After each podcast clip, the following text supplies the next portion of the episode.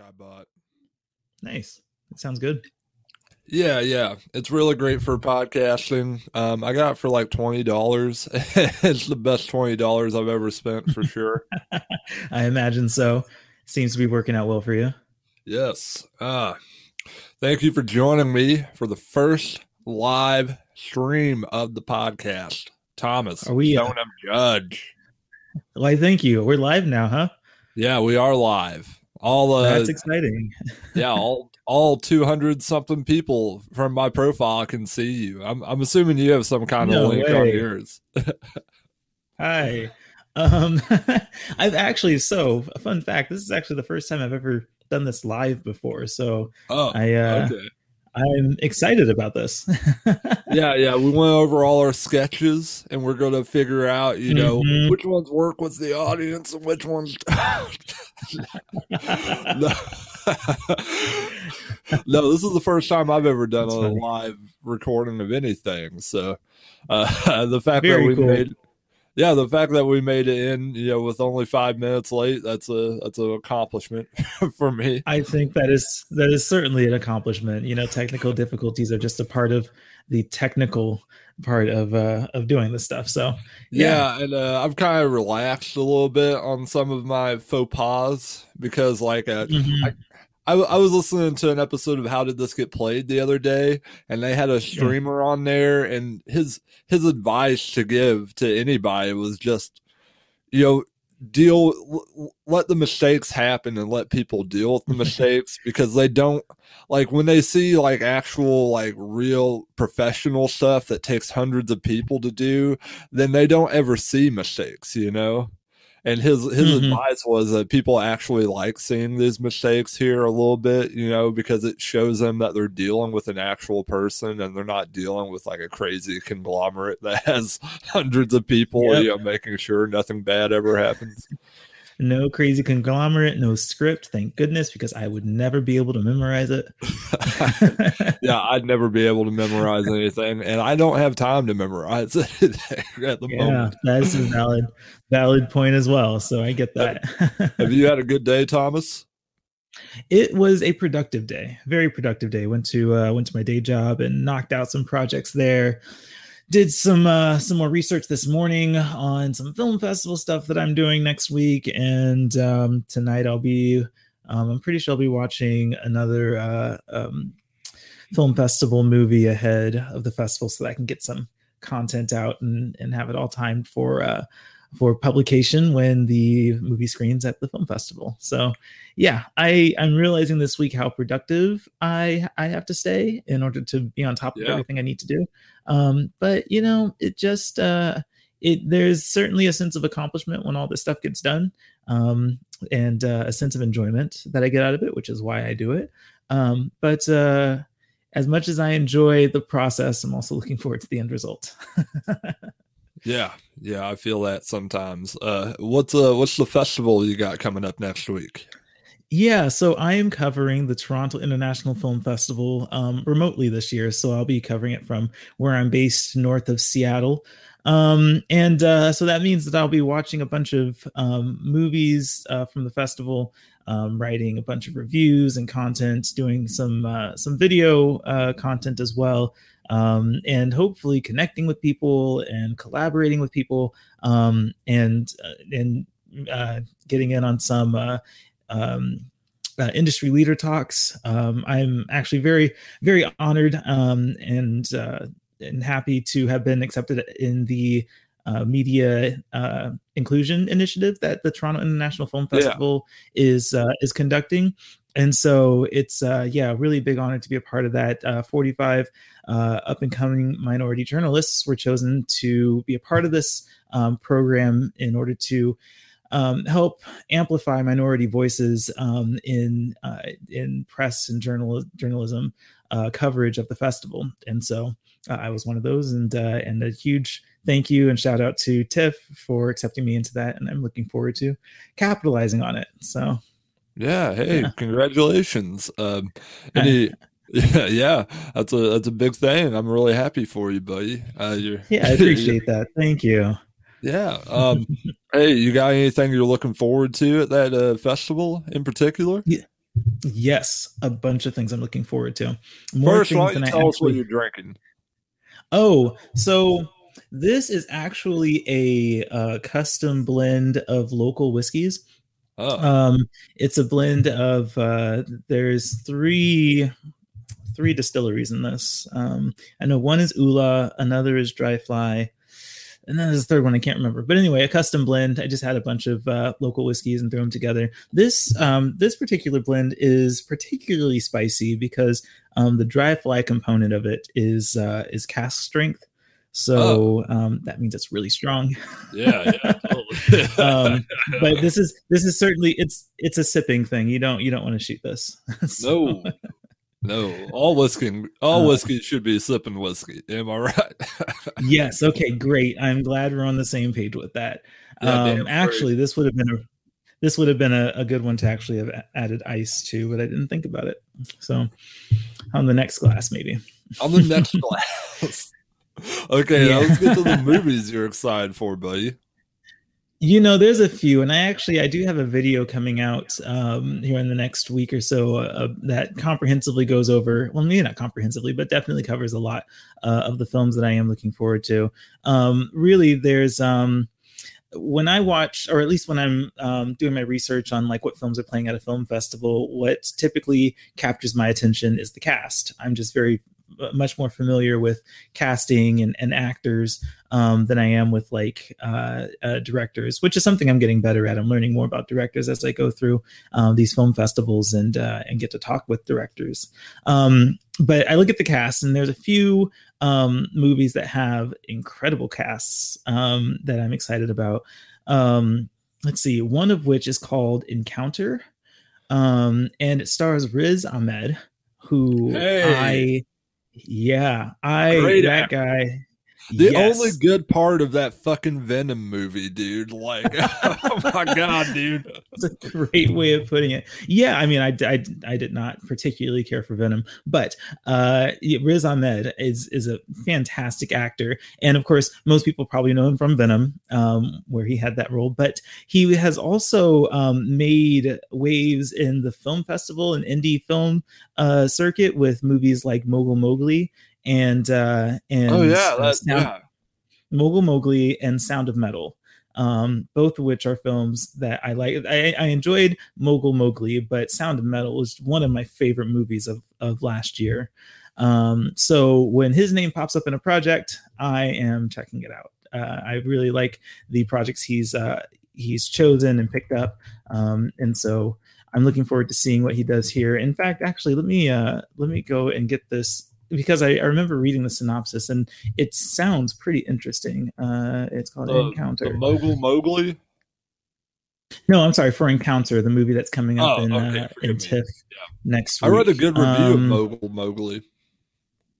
Oh, nice. Yeah, Uh, I'll yeah. have to go read it. I haven't. Uh, I I meant to write a review on it, but just never ended up getting around to it. I did write a review on Sound of Metal though. Um, but Encounter says uh, a decorated Marine who is played by Riz Ahmed goes on a rescue mission to save two young sons from an inhumane threat. Uh, sorry, inhuman threat. Uh, In the latest from director Michael Pearce. Uh, Michael Pearce uh looks like he has oh yeah that's right because he he directed this movie called beast uh which was his debut feature and so this is his sophomore film um Oh, i heard a, yeah i heard um mixed things about Beasts. um if i'm not mistaken jessie buckley is is in that one as well and i love jessie buckley. Um and so yeah lot lots of i don't know lots of nice connections here. Um and so anyway this one just it really stood out to me and is one of the movies that i'm really really excited to see Yeah, uh, sorry if I was a little bit harsh to any of the cast and crew uh, from Venom who might be out there listening. I'm sure there aren't too many of you, but either way, uh, I'm sure It's- you are. It's, hard doing what you needed to do. Uh, I appreciate the hour and a half of my life that I lost. um, it, we hopefully hopefully the the second venom will uh will make up some ground And- yeah, Ola And Woody the, Harrelson's uh, in that as. Carnage, so I think that'll be at least interesting. yes Um, you know what so when yeah, when it comes to movies, I think what separates, particularly in the superhero uh, realm, what separates a good movie from a really great movie is is a great villain. Um, totally. I think yeah. that when you have a villain who has um, motive and objectives that are at least understandable, even if they're not agreeable, that they're understandable. Yeah. Um, that's something that I absolutely um, cling to in in a great movie you know and i think that that's one of the reasons i like the avengers movies so much because you think of thanos and and his objective is well he wants to kill half of all of existence but yeah. you know the the idea is so that life is more prosperous for the people that survive. And yeah, obviously we don't agree with that, right? Genocide's not a great solution for anything. No. But you see kind of where he's going with it, right? And so I think that that's what made that whole Infinity um arc of of Avengers so um captivating is this this um villain who has good intentions but just a really bad execution plan for it yeah, when you uh, compare that to a villain like um, uh, Oscar Isaacs, I can't. I think I think the name of his character is just Apocalypse in X Men Apocalypse. Like that character is barely sketched out at all, and like they cover Oscar Isaacs in this like crazy makeup, and it just wastes him as an actor and it wastes the opportunity the movie has to use him as a villain and you know what he does when he gets to do it is good, but it still seems like crazy to me that they just wasted this brilliant actor on a like very thinly sketched villain. And then they spent so much oh. time doing all this stuff with Magneto when like all all the stuff that he does in the movie could be taken out and you'd have a stronger movie. And we already know who Magneto is. We've already been seeing mm-hmm. all these movies that tells us what Magneto is as a person. So we don't need to keep going over and over the same stuff with Magneto. Yeah, I wholeheartedly agree with you when uh, oh, you say that these superhero movies can live and die by their villain. Definitely. Uh, yeah. X Men Apocalypse was so forgettable. I actually forgot that was a movie. you you mentioned it, and I was like, "Oh yeah, that did happen, didn't it?" Yeah, I really thought yeah. that was just a bad dream. I know. I know. Like X Men movies, though.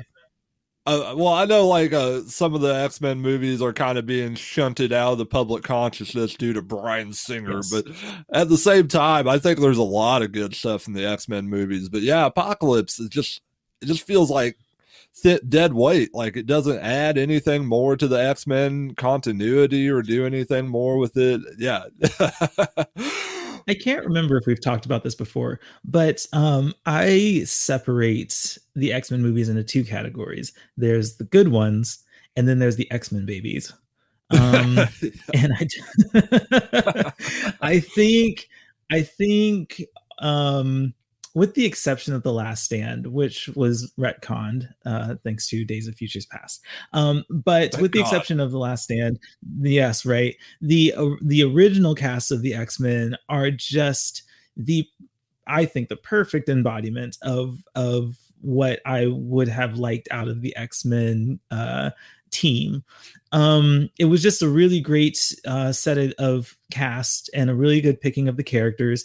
Uh, and and they they really did such a good job establishing in that first X Men movie what an ensemble uh, superhero film should look like, and that's yeah. been the blueprint of ensemble films ever since. So um you know i i have a lot of respect uh, and and movie history respect for x-men for uh setting that um uh setting that standard uh, for yeah. every movie every ensemble movie after that to follow um but then they came out there, then there's the x-men babies like let's reboot it but not really um yeah. and and those movies which include apocalypse just seems so cash grab um, and it's unfortunate because um, which one was the one before Days of Future Past? There was the oh, uh, um, expert, well, first class. First, yeah. Which, so there was uh, first class. Yeah. Good. Um, which, if you liked it, cool. I tolerated it. um, I just don't think there was anything. Yeah, I don't yeah. think there's anything really special about it. But um but then uh days of future past happens where they'd say oof people like the original x-men let's bring those guys back. And they did and it was amazing. It was a fantastic Yeah. ensemble teaming up with an ensemble uh, uh kind of dynamic uh and so that was fantastic and it was a really good opportunity to like change the course of x-men and correct all the wrongs and really fix things and unfortunately x-men babies just slumped right back into this really kind of like we just want to make money off of this property uh kind of phase and not really tell any compelling stories i think so I'll tell you what First Fight Class me. did better than Apocalypse, though. uh, First Class didn't make the same mistake as Apocalypse. They have a great villain in First Class. Uh, Kevin Bacon as a hell Hellfire, awesome, awesome. uh, he's a guy that I think. I guess- Yeah, go ahead, please. Yeah, what were you gonna say? No, I guess that that was a no. That's a good point. Uh, Kevin Bacon was was decent. I don't know if he's. There are other villains that I think are a little bit more memorable, but I don't remember him being bad. So I'd have to go back and rewatch it and and somehow rank where I put uh put villains at. He certainly isn't nearly as bad as Apocalypse. yeah, uh, it's been a long time since I watched First Class, and uh, when I saw it originally, I think I was like 18. It's been the better part of 10 or 11 years since I saw it in the theater. I don't, know, I don't know how many times I've watched it since then, but I remember me and my buddy like really enjoying it overall. But yeah, like it definitely didn't like Apocalypse didn't really do with Days of Futures Past what I wanted it to. And another thing about these X-Men movies, they don't they don't know how to use Scott Summers at all. Like they don't know how to use Cyclops at all. Like he's just a blank like throughout every one of these fucking movies and he's one of the most uh, like major parts of the X-Men mythology. And that's a, a massive frustration. He's he's almost exclusively there just to have something for for Wolverine to contend against. Because Yeah. he, I mean, he's as far as the plot goes, you could remove him, and without that that that uh, Cyclops Wolverine tension, you know, the the movies would pretty much be the same. He doesn't actually really do a whole lot, unfortunately. yeah um yeah uh, i guess we can lead this into uh, the film we were kind of planning on talking about a little more specifically Oh, nice. A little bit of a Hugh Jackman transition. yeah yeah yeah. we always seem to circle back around to hugh jackman somehow when we talk Yes, we do. Yeah, don't know why, but it happens. uh did, did you enjoy reminiscence Mm. you can take a long Mm. sip if you like Take a long sip, right? I didn't not enjoy Reminiscence. I think I enjoyed the idea of Reminiscence, but I think it was a little bit too melodramatic for me. Um, I think that I didn't get the motivation of um, Hugh Jackman's character all that much. Uh, so I, I kind of struggled to kind of figure out what his obsession was with this with this chick um, that he's like stalking. Yeah. um, who ultimately, I mean, I guess I for, this is a spoiler conversation. and People must have seen uh, Reminiscence Um, by now. it, we can we can Are be we, are we going into spoilers spoiler- or not? I guess since we're we're just gonna say there will be spoilers in case anyone wants to tune out so badly. I don't think it Mhm. kills the movie. To, I can. like, it, it's okay. I can. I can be less spoilery. I will. I'm turning Okay. on no spoiler. Suffice uh, to say, spoiler the, the the girl he's enamored with does not make it out well overall. yeah, right. I- Would you say yeah. Way to work around that a I- little bit. It is, but it just it's so cliche in how it delivers that love story. Um if you want to call it that, I guess, because ultimately it is, but for the majority of the movie it isn't. Um and I just I couldn't figure out why he was so attached to her and then I couldn't figure out why we're dragging out whether she is as attached to him or not. Was it was it her um uh you know, what did she actually love him? Was it all a, a fake? Was she just trying to get information or just trying to like, you know, uh, scam him or whatever? Right? Like, yeah. I think that it was, um, it was a little bit too drawn out, and I wish that there had been a more creative conclusion and maybe even a more creative setup for this uh, for this concept. Yeah, um, I will say, like, I didn't necessarily think it was the most revolutionary film by any mm-hmm. measure, but I did. I I thought it played very well with the noir tropes it was going for, and we didn't get a whole bunch. We didn't get too much sci-fi gobbledygook weighing right. down the story. It's like you know exactly what the the technology is supposed to do and how the technology functions in the story and everything around it and like the setting of it being this dystopia where Earth has basically been flooded completely by rainwaters. Mm-hmm. You know, I felt like that was a good way to create like a, a tension in in the characters overall. Like everyone has to deal with the, the problems that this is creating.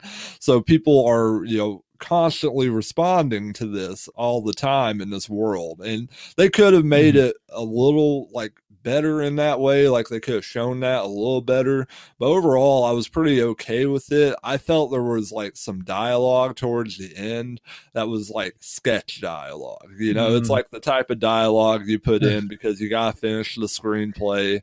And that didn't yeah, really, like, that, that, yeah, that didn't. Give, give Nicholas. Sparks his lines back. Okay. but even then, it didn't really dull my uh, my enjoyment because I just took it all as melodrama. Like it's playing with neo noir tropes to such a mm-hmm. degree that you just kind of have to buy into that because that's what you're that's what you're being sold. You know, you're being sold a neo noir, you know, sci-fi film. So I I felt okay with that. Um, I would definitely say that I didn't have a problem with Jackman's motivations because it it lines out that essentially he's this loner type that never does anything to really have like chaos in his life or love in his life and he's always playing safe bets. Like he specifically says at one point like i don't do things that cause bad outcomes or something like that.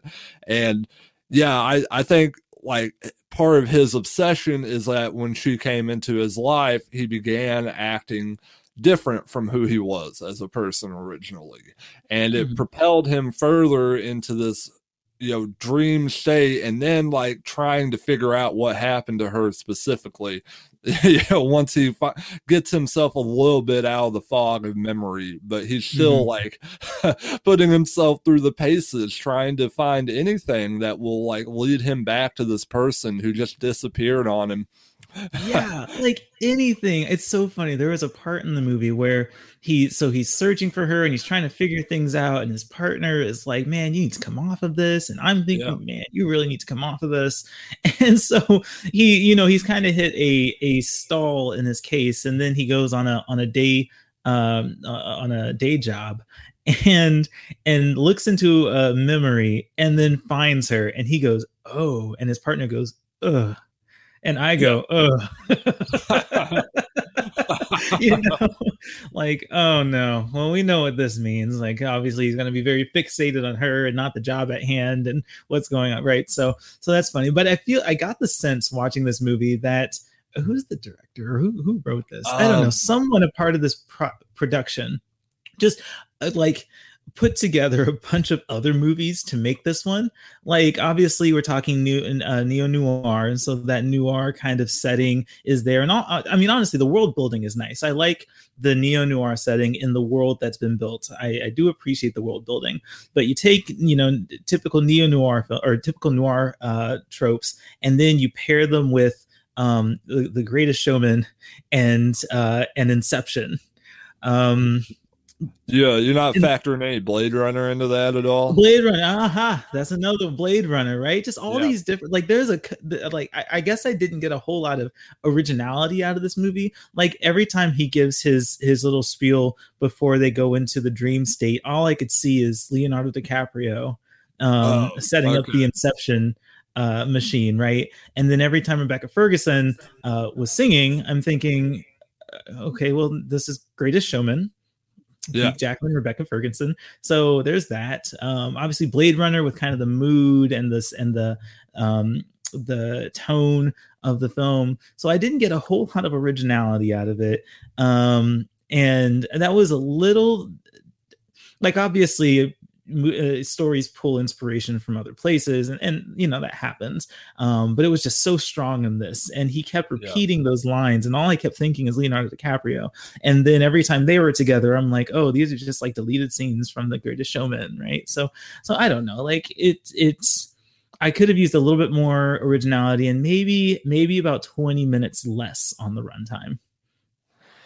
I did think like we spent a little too much time, maybe towards the beginning, setting up these relationships. Like maybe there could have been just a little bit more plot momentum, like dragging that forward. I wanted to see more of like Thandie Newton's like past and have some idea of who she really was in the past. Mm-hmm. I think mm-hmm. we get a glimpse of it, and then we get some idea that she does have a successful future. And I, I really do like the idea that he eventually just like gives in. He's like, "Yeah, I, I, you need to have a future. You need to do something else with yourself. You know, like I've fucked myself beyond all repair mm-hmm. at this point. and, uh, you know, like you can, you have, you have a lot of skill, and you can do, you know, more with yourself, even though you're so old at this point. Yeah, I, I, I, I also felt like I felt like the gender dynamics weren't so harsh that I couldn't root for Jackman on a level too, because mm-hmm. I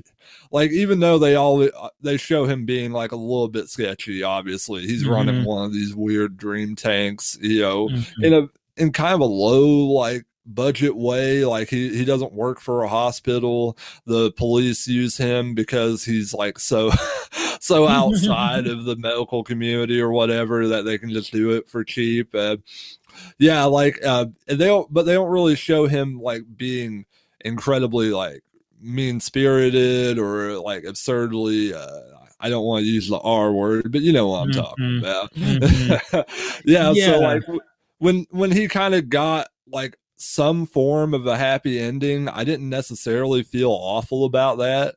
And but, but yeah, like I, I do agree with you. Like maybe maybe it did feel like a bunch of composite parts put together. Overall, I was pretty entertained. I'm a sucker for like both of the things this movie is wholeheartedly going for, so I'm willing to admit that I have a little bit of bias. Yeah, of course. you know what I so the phrase that I that I say now is everything is for someone. Great. So yeah. so it may not have been my I I I probably won't watch it again. Um and I I spent a lot of time really wishing that there was a bigger twist at the end. Something a twist that actually had more to do with the genre that it's in you know and the and the um, plot devices that it uses um, in this particular case being a tank that can go back in memories. Like you know yeah. there, there's a lot of ways that you can play with that concept um, in, in a kind of mind-bending way. Uh, i mean yeah I, so i would have i would have liked a more creative use of the plot devices that it that it employs to set the, to, to create the setting here um instead of just using it as as uh, the environment and and you know plot devices to move the for the story forward but plot devices to um to alter how i'm thinking about the story or how we're perceiving the story um, I guess we should like look at like take a small look at this on a production level because when you think about what it must have actually cost to make this movie compared to like a higher budget movie that would mm-hmm. be doing the same thing, you know, it it's really kind of ingenious that they're basically just using it for you know setting and you know a certain amount of plot devices because Hollywood productions are just a pain in the ass, like period. And when you have I like think- Yeah, it, any movie production is a pain in the ass. Yeah. I've talked to plenty of indie filmmakers who will exp- who will very quickly express how much how how how, um, how difficult the the job is. But uh, yeah. you know, someone's got to do like, it. Right when I listen to people talk about trying to make movies, sometimes I'm amazed movies even get made. Absolutely. And like, and like uh, this movie, it feels like a movie that was specifically made to like go up to a Hollywood executive and be like, "Look here, you know, I got I got Hugh Jackman for this thing. I got Thandie Newton for this thing. We can do this thing mm-hmm. for like five million dollars. It won't cost us hardly anything. You know, like oh, it, no, this this this movie was expensive. I just I, am sure it was expensive, but at the same time, it probably didn't cost the way other films cost. You know what I'm well, saying? It, according to according to the Google, um, it looks like it was between 54 and 68 million. Um, oh shit.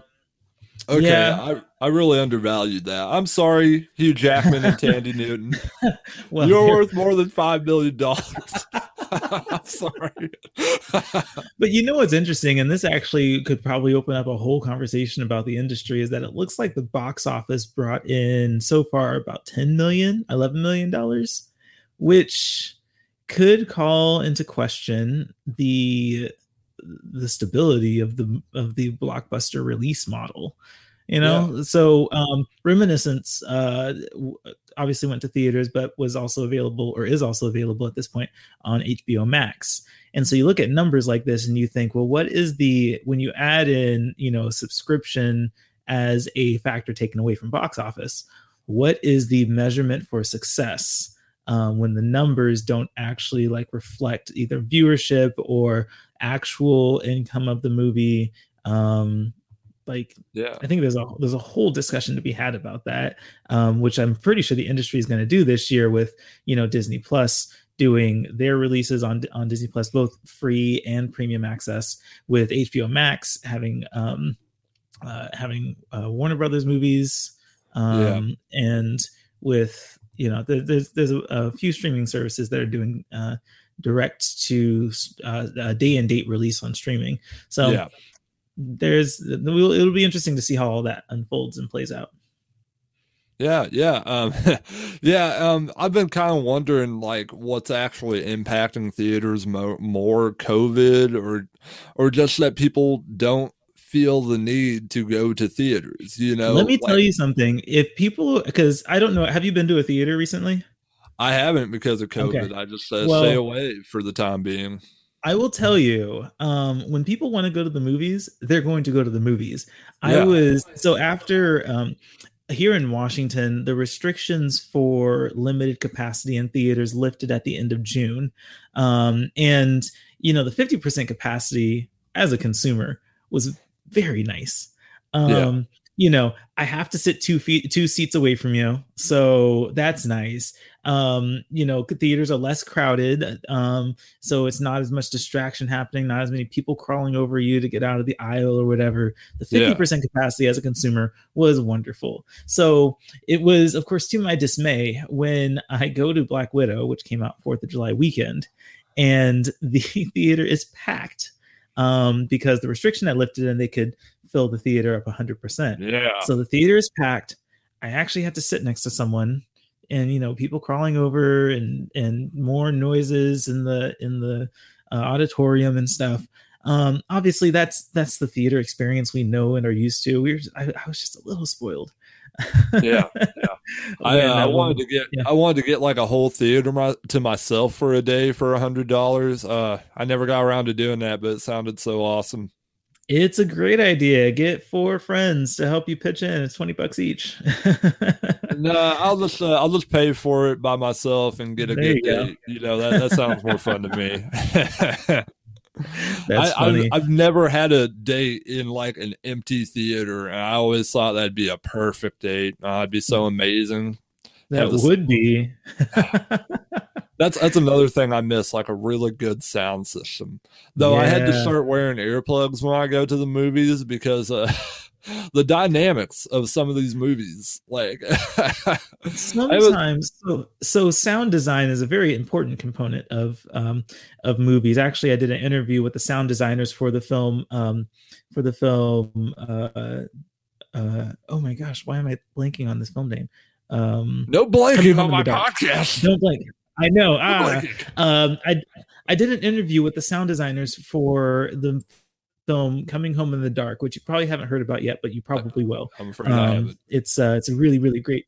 Yes, no, but it's a really good horror film, and I'm pretty confident it's going to make a splash whenever it does hit uh, streaming or wherever it's going to go. Yay! But uh, yeah, I got to talk with them about the sound design for that film, and um, and it's just such an intricate art and such a underappreciated component of films, right? Yeah. But we have to separate the difference between really great sound design, um, enhancing a film, and just turning up the volume. Totally. which I think is what a oh. which I think is what a lot of uh, or what many theaters do to make it seem like it's a, a better experience. They just turn up the volume. It's like actually you're not doing the movie any service um, yeah. by over like over um, exposing how loud it is. And I think the biggest perpetrator of this uh, of this crime is probably like horror films when yeah. whatever's happening on screen isn't scary enough to scare you by itself. So they have to like do this like big blaring, you know, uh music tone in order to get you to jump. And it's not because I was scared, it's because ouch, that that was loud. That hurt. Yes. yes. Um, I don't. I don't know if I really want to go see Marvel movies in a theater anymore because they seem to have a little too much fun with the dynamics, like the loudness dynamics. Um, you know, and it's funny, like I haven't seen Tenet yet still because I've just had other oh. things I've been going through, but people tell me this thing like the way the way the like sound design is, it's pure confusion if you're just going through it one time. Tenet was an interesting one. So Tenet came out in the middle, like in the middle middle of the pandemic, where things were still yeah. shut down and everyone's still really concerned about how the pandemic's going to play out. So theaters up here in Washington opened for like a month and a half, two months, something like that. A very short window um, for yeah. Tenet to come out, and I had to drive four hours to get to an IMAX screening of Tenet um, yeah, hashtag no regrets um was worth every uh every bit of effort it took to get down oh there. okay yeah um, with an imax oh god that'd be awesome. yeah awesome. because there's at that point there was literally only one imax theater in all of all of washington state um that was open uh and I was just going to go see Tenet in IMAX. That yeah. was that's what was going to happen if I'm going, right? So, uh, yeah. So I actually did not have that big of a problem with the audio in Tenet. Um, and I'm not entirely sure if maybe it was the IMAX uh, format or the IMAX uh, experience that made this the sound not as as garbled as people were saying. Because some people, um, like my brother, he was saying like he couldn't hear anything, like everything was muffled and it was a strain to hear.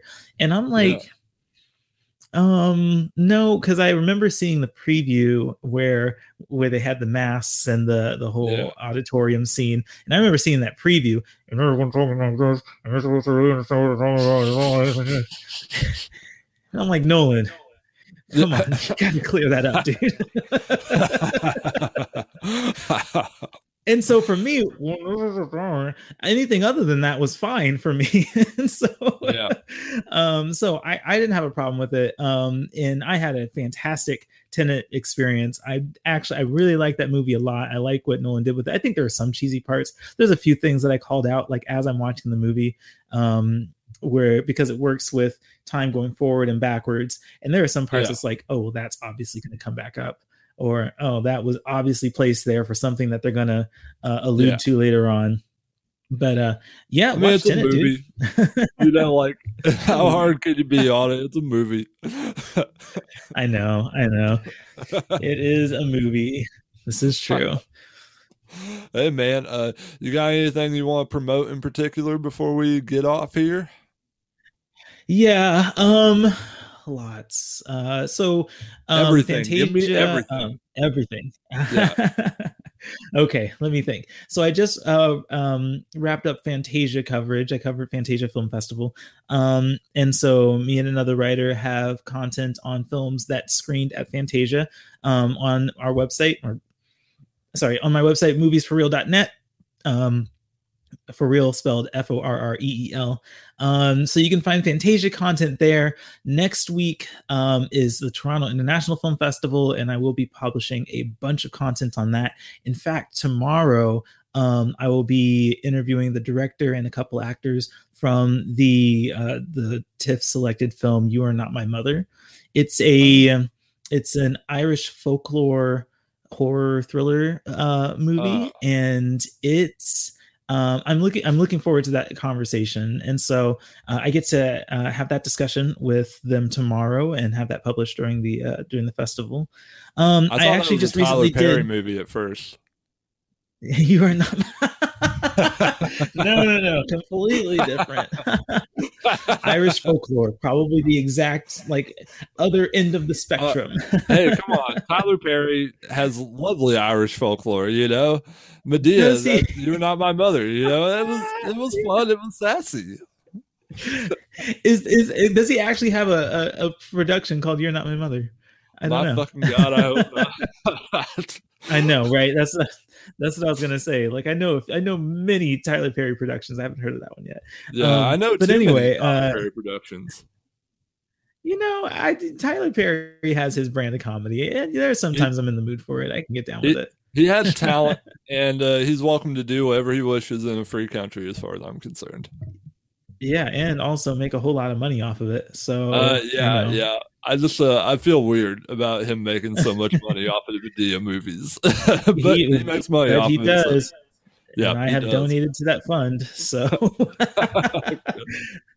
I'm sorry um, if I'm digressing. Forgive me. No, no, no. It's okay. On the subject of comedies, uh, I actually did a interview uh, last week with the writer of the uh, um, drama comedy film Together uh, which stars James McAvoy and Sharon. Oh, Gadorn. Gadorn. I can't remember her last name. Anyway, um, it's it's pretty much a two person uh, film uh, where they're both in a relationship that they really don't want to be in, and so they tell you, the audience, all about how uh, how that's going for them. Uh, and so it's a very stage play kind of movie, yeah. which is very unique for the wa- the watching experience, and also makes for a really great topic of discussion when you're talking to the writer of such film. Totally. So um, that interview is currently on my website as as well. Um, and then after the Toronto Film Festival, I will be covering the Vancouver International Film Festival. I'm actually planning on attending that one in person right across the border. So cool. um, I am uh, so I'm excited for that um, and to see what they have playing there. Um, but ultimately, so there's a, there's a lot going on. Uh, if you want to, if you care about following any of it, you can um, find the content on moviesforreel.net. You can also follow For Real Movie News and Reviews on Twitter, Facebook, and Instagram at Movies for Reel. Um, and of course, you can follow me personally on Twitter and Instagram. I always like coming across new followers and cool people. Um, so you can find me at Being TSJ. Hey Thomas, it's a pleasure to have you on for a live stream. We've uh, we've done some yeah. recording before, but technical difficulties have kept me from putting those out, and I I really appreciate you taking the time to do this with me. Uh, you know, it's, no, it's of course. yeah, hey, it's a real honor having you on here. I love hearing about what's going on in your life. You know, you got you're doing really well as a film critic. You know, uh, it's yeah, it's it's really impressive, Thomas. Well, thank you very much. I really do appreciate that, and I appreciate this. This was a lot of fun as well. Um, we'll have to do this again sometime soon, but uh, yeah, always enjoy conversations with you, man. Hey, it's yeah, it's a pleasure. Hey, you have a great night. I have to get to work. Yes, but, of course, of course. Yes, it was we'll a pleasure. Do this again soon. See All right, guys, soon. take care. We'll see you later.